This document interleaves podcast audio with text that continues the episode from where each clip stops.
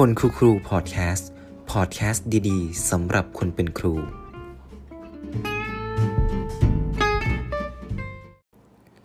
มาพบกันอีกครั้งนะครับใน EP 2 ของคนครูพอดแคสต์ครั้งที่แล้วเราก็ได้พูดถึงเนื้อหาในหนังสือของคุณทิโมธี ดี วอล์กเกอร์นั่นก็คือ Teach Like Finland สอนฟินเรียนสนุกสไตล์ฟินแลนด์เราพยายามที่จะค้นหากันนะครับว่าทำไมประเทศฟินแลนด์ประเทศเล็กๆที่มีประชากรประมาณ 5.5 ล้านคนเนี่ยถึงได้มีผลการประเมินด้วยข้อสอบ PISA เป็นอันดับ1ของโลกซึ่งเป็นตัวชี้วัดสำคัญว่าประเทศนั้นเนี่ยจะมีความก้าวหน้าและก็ความพร้อมสำหรับการเปลี่ยนแปลงของสังคมและสภาพเศรษฐกิจในอนาคตครั้งที่แล้วเราเน้นย้ำไปในเรื่องของ Well-being ซึ่งเป็นปัจจัยสำคัญของประเทศฟินแลนด์เน้นย้ำในเรื่องของความสุขซึ่งจะนำไปสู่ความสำเร็จไม่ว่าจะเป็นเทคนิคการสลับการเรียนแล้วก็การพัก45นาทีแล้วก็15นาทีไม่ว่าจะเป็นการเคลื่อนไหวในห้องเรียนหรือ mindset ในการทำงานของคุณครูในเรื่องของการกลับตรงเวลาเพื่อเพิ่มสุขภาพจิตที่ดีของคุณครูเพราะว่าคุณครูเนี่ยก็จะเป็นน็อตตัวสำคัญในการขับเคลื่อนระบบการศึกษาจึงจำเป็นจะต้องมีร่างกายและก็จิตใจที่สมบูรณ์ในครั้งนี้นะครับนอกจากปัจจัยที่เป็น well-being แล้วยังมีอีกปัจจัยหนึ่งที่น่าสนใจแล้วก็ควรให้ความสำคัญไม่แพ้กันซึ่งเอาจริงๆแล้วส่วนตัวของผมเนี่ยให้ความสำคัญกับเรื่องนี้ยิ่งกว่าเรื่องที่แล้วนะครับนั่นก็คือเรื่องของความสัมพันธ์ครับหรือที่เรียกว่า belonging ความสัมพันธ์ที่เราจะพูดถึงนั้นนะครับนั่นก็คือความสัมพันธ์ระหว่างคุณครูกับนักเรียนครับเอาจริงๆนี่เป็นปัญหายอดฮิตเลยนะครับว่าเราควรจะวางตัวอย่างไรดีกับนักเรียนมีรุ่นน้องหลายคนนะครับข้อความมาถามนะครับว่าเราควรที่จะขึงขังเลยไหมทำตัวเป็นคุณครูดุๆเพื่อที่จะให้นักเรียนเชื่อฟังห้องเรียนจะได้เป็นระเบียบเรียบร้อยแต่เอาจริงๆแล้วเนี่ยใจลึกๆของรุ่นน้องคนนั้นเนี่ยก็กลัวว่านักเรียนจะไม่รักแต่ถ้าสมมติจะทำตัวแบบเป็นเพื่อนเลยเนี่ยจะดีไหมแต่เอาจริงๆใจลึกๆก็กลัวว่านักเรียนจะไม่เคารพคำตอบที่ผมมักจะตอบรุ่นน้องไปนะครับนั่นก็คือการดูบริบทเป็นส่วนใหญ่ครับว่าบริบทนั้นเราควรที่จะวางตัวอย่างไรดีแต่ในส่วนตัวผมแล้วเนี่ยผมมักจะเอียงไปทางด้านความเป็นเพื่อนมากกว่าเพราะตามปกติแล้วเนี่ยเวลาผมสอนนักเรียนเนี่ยนะครับผมมักจะวางตัวเป็นเพื่อนเสมอ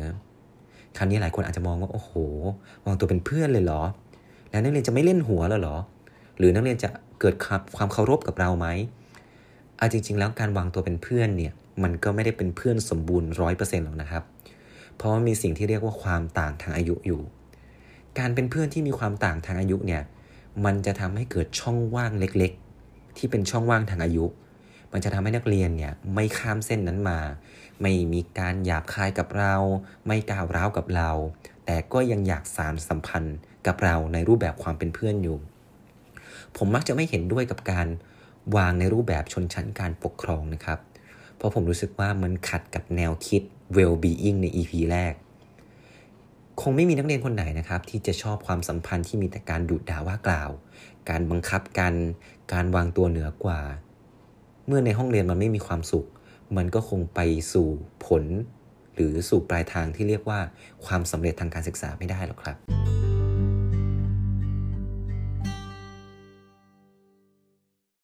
คราวนี้เรามาดูกันนะครับว่าในหนังสือ Teach Like Finland เนี่ยได้มีวิธี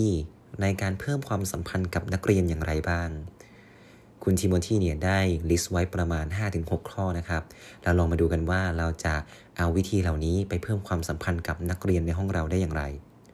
ข้อที่1ครับรู้จักแต่ละคนครับการรู้จักแต่ละคนเนี่ยจริงๆแล้วแต่ละคนก็จะมีเทคนิคที่แตกต่างกันไปไม่ว่าจะเป็นการเรียกชื่อในใบรายชื่อดูซิว่าคนนี้หน้าตาเป็นอย่างไรหรือว่าจะเป็นการเข้าไปทำความรู้จักในแต่ละคนคุณทิโมธีได้บอกไว้ว่าเขาได้ทดลองทำกิจกรรมต่างๆมากมายนะครับกิจกรรมหนึ่งที่เราเคยเห็นใน Facebook ซึ่งเคยโด่งดังมาก่อนนั่นก็คือกิจกรรม Morning Circle ครับกิจกรรม Morning Circle ก็คือให้นักเรียนเนี่ยมายืนต่อแถวหน้าชั้นเรียนแล้วก่อนที่จะเข้าห้องเนี่ยก็จะเลือกว่าเราจะปฏิบัติอย่างไรกับคุณครูเช่นเลือกว่าจะกอดคุณครูเลือกว่าจะชนหมัดกับคุณครูเลือกว่าจะแท็กกับคุณครูหรือว่าจะทำพฤติกรรมบางอย่างกับคุณครูที่เราเป็นคนกำหนดขึ้นมาแล้ว กิจกรรมนี้นะครับจะทำให้เรารู้จักว่านักเรียนแต่ละคนเนี่ยมีหน้าตาเป็นอย่างไรมีลักษณะนิสัยอย่างไรและจะทำให้นักเรียนเนี่ยได้รู้สึกว่าฉันถูกรู้จักในเชิงของปัจเจกหรือรายบุคคลมากกว่าฉันถูกรู้จักในรูปแบบของกลุ่มคนที่เรียกว่าห้องเรียนห้องหนึ่งครับนอกจากนี้การเพิ่มความสัมพันธ์ในการรู้จักแต่ละคนเนี่ยก็มีวิธีหนึ่งที่ผมใฝ่ฝันมาตลอดนะครับว่าผมอยากจะทำแต่ก็ยังไม่มีโอกาสสักทีนั่นก็คือการกินข้าวกลางวันกับนักเรียนครับเพราะส่วนมากแล้วในการพักกลางวันหรือการกินข้าวเนี่ยคุณครูก็จะจับกลุ่มคุยกันในกลุ่มของคุณครูด้วยกันเองความสัมพันธ์ของคุณครูกับคุณครูในช่วงพักเนี่ยก็เป็นสิ่งที่สำคัญเหมือนกันนะครับแต่ว่าความสัมพันธ์ระหว่างคุณครูกับนักเรียนในช่วงกลางวันเนี่ยเป็นสิ่งที่ผมรู้สึกว่ามันมีค่ามากเพราะว่าพฤติกรรมที่นักเรียนแสดงออกมาในช่วงที่นักเรียนอยู่ในห้องเรียนกับอยู่นอกห้องเรียนเนี่ยผมกล้าพูดได้เลยว่ามันเป็นหน้ามือหลังมือเลยครับการที่เราเข้าไปทำความรู้จักกับนักเรียนในช่วงนอกห้องเรียนไม่ว่าจะเป็นการเลิกเรียนหรือการกินข้าวกลางวันเนี่ยมันเผยให้เห็นถึงพฤติกรรมจริงๆของนักเรียนและนอกจากนี้ก็เผยให้เห็นพฤติกรรมจริงๆของตัวคุณครูนั่นเองครับมันเป็นการสร้างความสัมพันธ์ที่ไม่มีเงื่อนไขการเงื่อนไขก็คือการอยู่ในห้องเรียนจะต้องคีปลุกจะต้องมีระเบียบที่ชัดเจนพอเราได้นั่งกินข้าวกลางวันด้วยกันเนี่ยมันไม่มีเงื่อนไขแล้วมันก็ทำให้เราสามารถสร้างความสัมพันธ์กับนักเรียนได้ดีขึ้นครับนอกจากนี้ก็เป็นอีกวิธีนึงที่คุณทีมอยู่ที่แนะนำมานั่นคือการเยี่ยมบ้านนักเรียนครับการเยี่ยมบ้านนักเรียนเนี่ยมีประโยชน์อย่างยิ่งเพราะมันจะทำให้เรารู้จักพื้นฐานครอบครัวครับเอาจริงๆแล้วหนังสือเนี่ยเน้นย้ำคำถามหนึ่งที่จะต้องเตรียมไปถามที่บ้านนักเรียนนะครับนั่นก็คือนักเรียนมีงานอดิเรกอะไรเห็นไหมครับว่าการที่จะรู้จักนักเรียนได้เนี่ยมันไม่ใช่รู้จักแค่ชื่อหรือหน้าตาแต่มันคือความรู้จักหรือการสร้างความสัมพันธ์ที่จะต้องลึกถึงพฤติกรรมของนักเรียนที่อยู่นอกห้องเรียนหรือพฤติกรรมลึกๆที่นักเรียนได้แสดงกับเพื่อนหรือพฤติกรรมลึกๆที่นักเรียนเนี่ยได้แสดงตอนอยู่ที่บ้านมันจะทำให้เราเนี่ยมีความไว้เนื้อเชื่อใจและก็รู้จักนักเรียนมากขึ้นครับเทคนิคที่2นะครับสำหรับการเพิ่มความสัมพันธ์ที่ดีสำหรับครูกับนักเรียนนะครับนั่นก็คือการเล่นกับนักเรียนครับจริงๆผมมักจะโปรดปรานเทคนิคนี้เป็นพิเศษนะครับเพราะว่าผมเนี่ยชอบเตรียมบอร์ดเกมไปเล่นกับนักเรียนในตอนเช้าๆทุกๆเช้านะครับผมจะไปเช้ามากๆก่อนที่จะเข้าแถวเคารพธงชาติเพราะว่าเราจะเอาเวลาก่อนเข้าแถวเนี่ยไปนั่งเล่นบอร์ดเกมกันในห้องเรียนครับ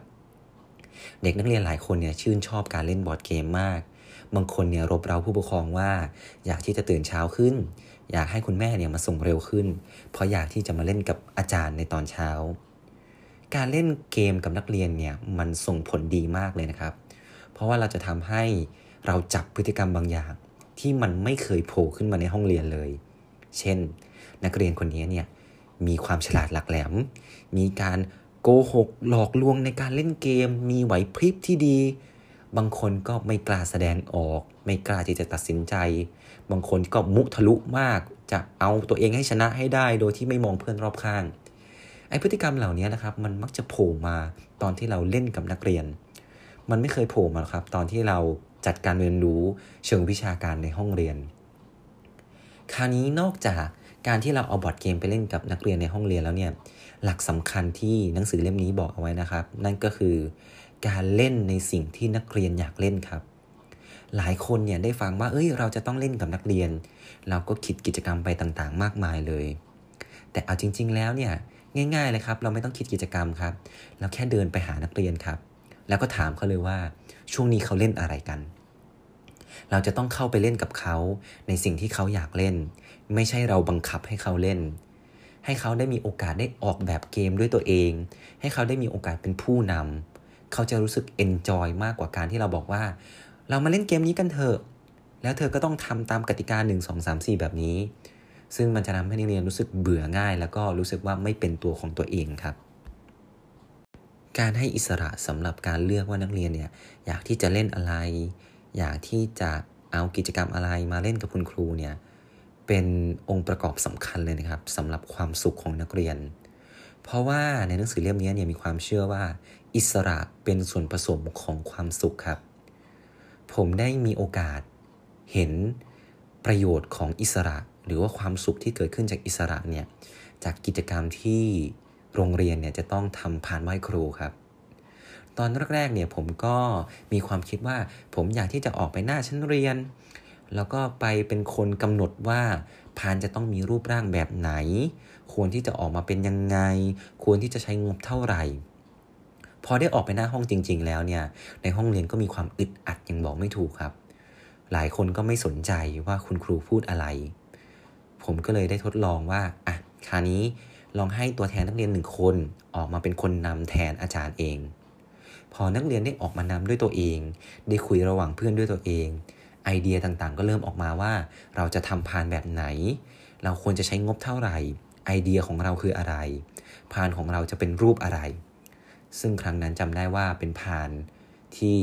รูปร่างเหมือนกับโอเอซิสกลางทะเลทรายซึ่งไอเดียนักเรียนเนี่ยก็ไม่ได้ชนะเลิศในระดับชั้นหรอกครับแต่สุดท้ายแล้วมันเกิดความสุขที่เกิดขึ้นจากอิสระที่นักเรียนได้เลือกด้วยตัวเองเขาก็คงไม่มีความสุขมากหรอกครับว่าถ้าเขาได้รางวัลที่เกิดจากคุณครูคิดแทนให้หรือมีคุณครูไปครอบงำความคิดเขาจึงเป็นหลักฐานสำคัญนะครับที่จะยืนยันว่าอิสระเนี่ยเป็นส่วนผสมของความสุขจริงๆครับเทคนิคถัดไปนะครับเราเรียกมันว่าเทคนิคการเฉลิมฉลองการเรียนรู้ครับเริ่มจากผู้เขียนเนี่ยได้มีโอกาสได้ไปสังเกตการสอนวิชาคกรรมในส่วนของการทำอาหารนักเรียนทุกคนก็ขมักเขม้นในการทำอาหารของตัวเองมากครับมีความประณีตมีความตั้งใจหรือว่าในคาบนั้นอาจจะมีการสอบเก็บคะแนนหรือเปล่าเอาจริงๆแล้วสิ่งที่เกิดขึ้นหลังคาบนั้นเป็นสิ่งที่น่าประทับใจมากเด็กทุกๆคนจัดสำรับอาหารด้วยตัวเองเลือกจานช้อนส้อมที่สวยงามหาผ้าปูโต๊ะที่สวยงามประดับประดาด้วยแจกันดอกไม้ที่ตัวเองเลือกสรรมานักเรียนทุกคนได้มีโอกาสในการ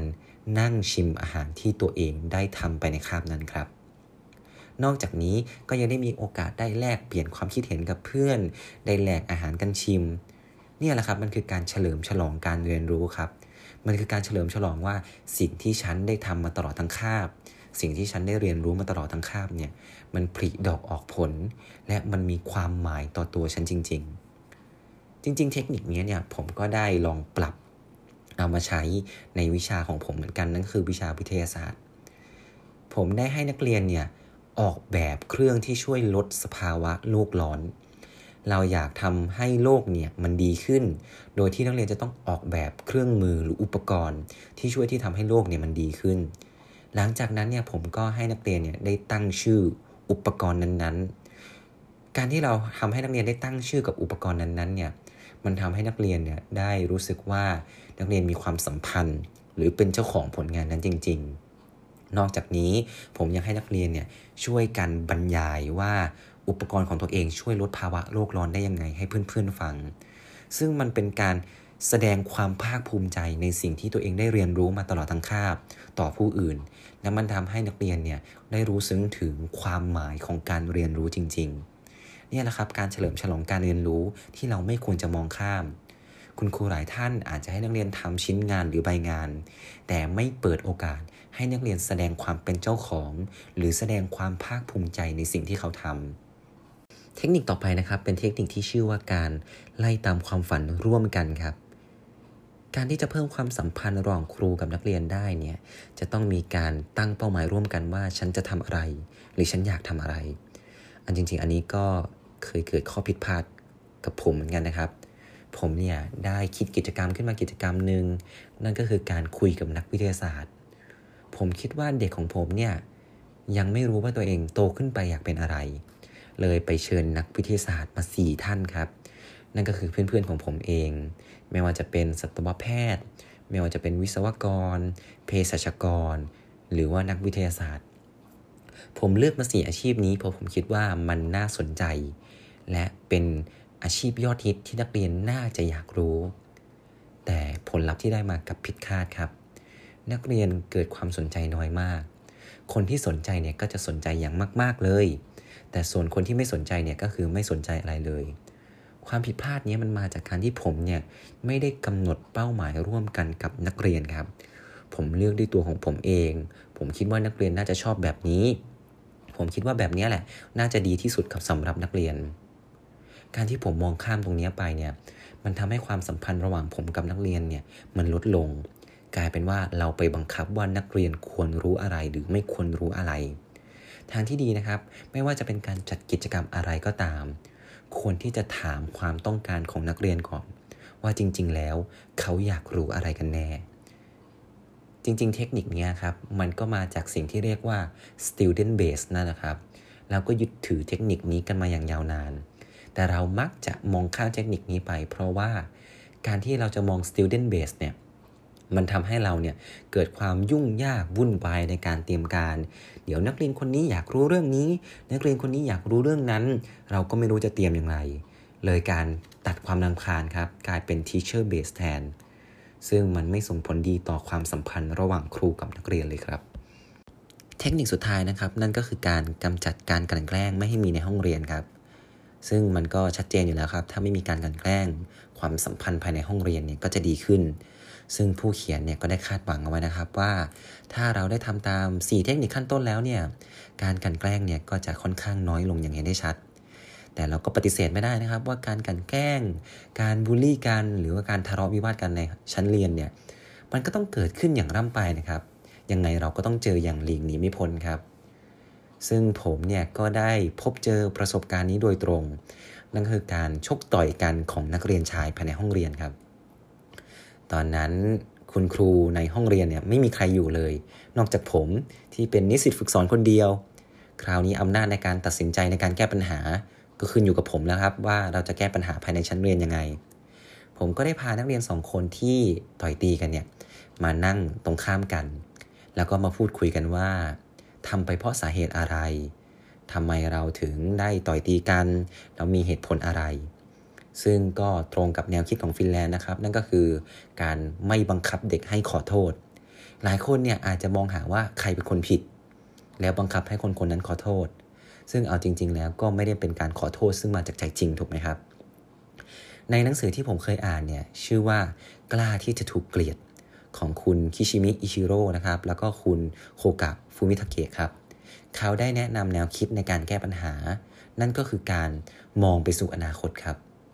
เวลาเกิดปัญหาอะไรก็ตามเนี่ยเราไม่ควรที่จะมานั่งขุดคุยอดีตว่าทำไปเพื่ออะไรใครเป็นคนผิดแต่สุดท้ายมองครับถามนักเรียน2คนนั้นว่านักเรียน2คนนั้นเนี่ยต่อไปนี้จะทำอย่างไรต่อไปให้เขาได้พูดออกมาครับว่านับจากนี้ไปเขาจะทำอะไรนั่นต้องเป็นแนวทางที่เขาคิดด้วยตัวเองนะครับเวลาเขาได้พูดอะไรด้วยตัวเองได้เสนอความคิดด้วยตัวเองบอกว่าเขาจะทำอะไรที่ไม่เกิดปัญหานี้อีกมันจะทำให้เขาเกิดการเคารพในคำพูดตัวเองครับ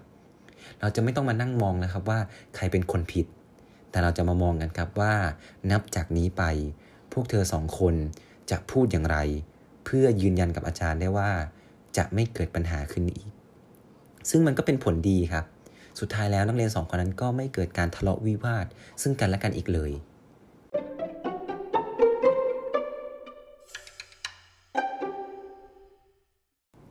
เราจะสังเกตเห็นได้อย่างชัดเจนเลยนะครับว่าเทคนิคในหนังสือเล่มนี้เนี่ยมักจะเป็นการให้คุณครูเนี่ยลงไปหานักเรียนที่ใช้คำว่าลงเนี่ยเพราะว่าคุณครูส่วนมากเนี่ยจะวางตำแหน่งของตนเองเนี่ยสูงกว่านักเรียนเป็นระดับชนชั้นซึ่งการวางระดับชนชั้นเนี่ยอย่างที่ผมบอกคือมันไม่สามารถสร้างเสริมความสัมพันธ์ที่ดีกับนักเรียนได้เท่าไหร่หรอกครับทำให้บรรยากาศภายในห้องเรียนเนี่ยมีแต่ความอึดอัดไม่สามารถเข้าหากันได้ด้วยอีโก้ที่คุณครูได้วางเอาไว้ว่าฉันมีอำนาจเหนือกว่าและแน่นอนครับมันก็ไม่เกิด well-being ภายในห้องเรียนแน่ๆซึ่งการที่ไม่เกิดความสัมพันธ์ภายในห้องเรียนอันดีนะครับมันส่งผลร้ายต่อนักเรียนเพราะนักเรียนเองเนี่ยก็ไม่ได้มีความสุขที่จะอยู่ในห้องเรียนนั้นๆไม่ได้อยากที่จะเกิดการเรียนรู้ร่วมกันกับคุณครูคนนั้นฉันไม่ชอบขี้หน้าครูคนนี้แล้วทำไมฉันจะต้องตั้งใจเรียนล่ะฉันก็ไม่ได้อยากที่จะเรียนรู้ไปกับครูคนนี้เลยและผลร้ายที่เราอาจจะคิดไม่ถึงนะครับนั่นก็คือตัวผู้สอนเองครับผู้สอนเองเนี่ยก็คงไม่ได้อยากอยู่ในห้องเรียนที่มีสภาพความตึงเครียดในทุกๆวันฉันจะต้องมาสอนกับเด็กที่ฉันไม่ได้อยากสอนฉันจะต้องมาสอนกับเด็กที่ฉันดุด่าไปเมื่อวานมันก่อให้เกิดอาการหมดไฟในการสอนอย่างง่ายดายครับ เรามาสรุปกันอีกครั้งนะครับว่าเทคนิคที่หนังสือ Teach Like Finland เนี่ยเขาได้แนะนำมาในการสร้างเสริมความสัมพันธ์ระหว่างครูกับนักเรียนนี้มีอะไรบ้างข้อที่1รู้จักนักเรียนแต่ละคนนะครับในการที่จะเอากิจกรรมต่างๆไม่ว่าจะเป็นการ Morning Circle แปะมือก่อนเข้าเรียนไปกินข้าวกลางวันกับเขาหรือว่าไปเยี่ยมบ้านเขาข้อที่2นั่นคือการเข้าไปเล่นกับนักเรียนนะครับไม่ว่าจะเป็นการเล่นในสิ่งที่เขาอยากเล่นสร้างบรรยากาศในการที่เขาได้เป็นผู้นำในการทำกิจกรรมข้อที่3การเฉลิมฉลองการเรียนรู้ครับได้มีเวลาส่วนหนึ่งในคาบเรียนในการที่ทำให้เขาเนี่ยชื่นชมผลงานตัวเองภาคภูมิใจในสิ่งที่เขาได้ตั้งใจเรียนมาตั้งแต่ต้นคาบและข้อที่4นั่นก็คือการไล่ตามความฝันร่วมกันในการพูดคุยระหว่างครูกับนักเรียนว่าเราต้องการเรียนรู้เรื่องใดกันแน่และข้อสุดท้ายก็คือการกำจัดการกลั่นแกล้งในห้องเรียนครับ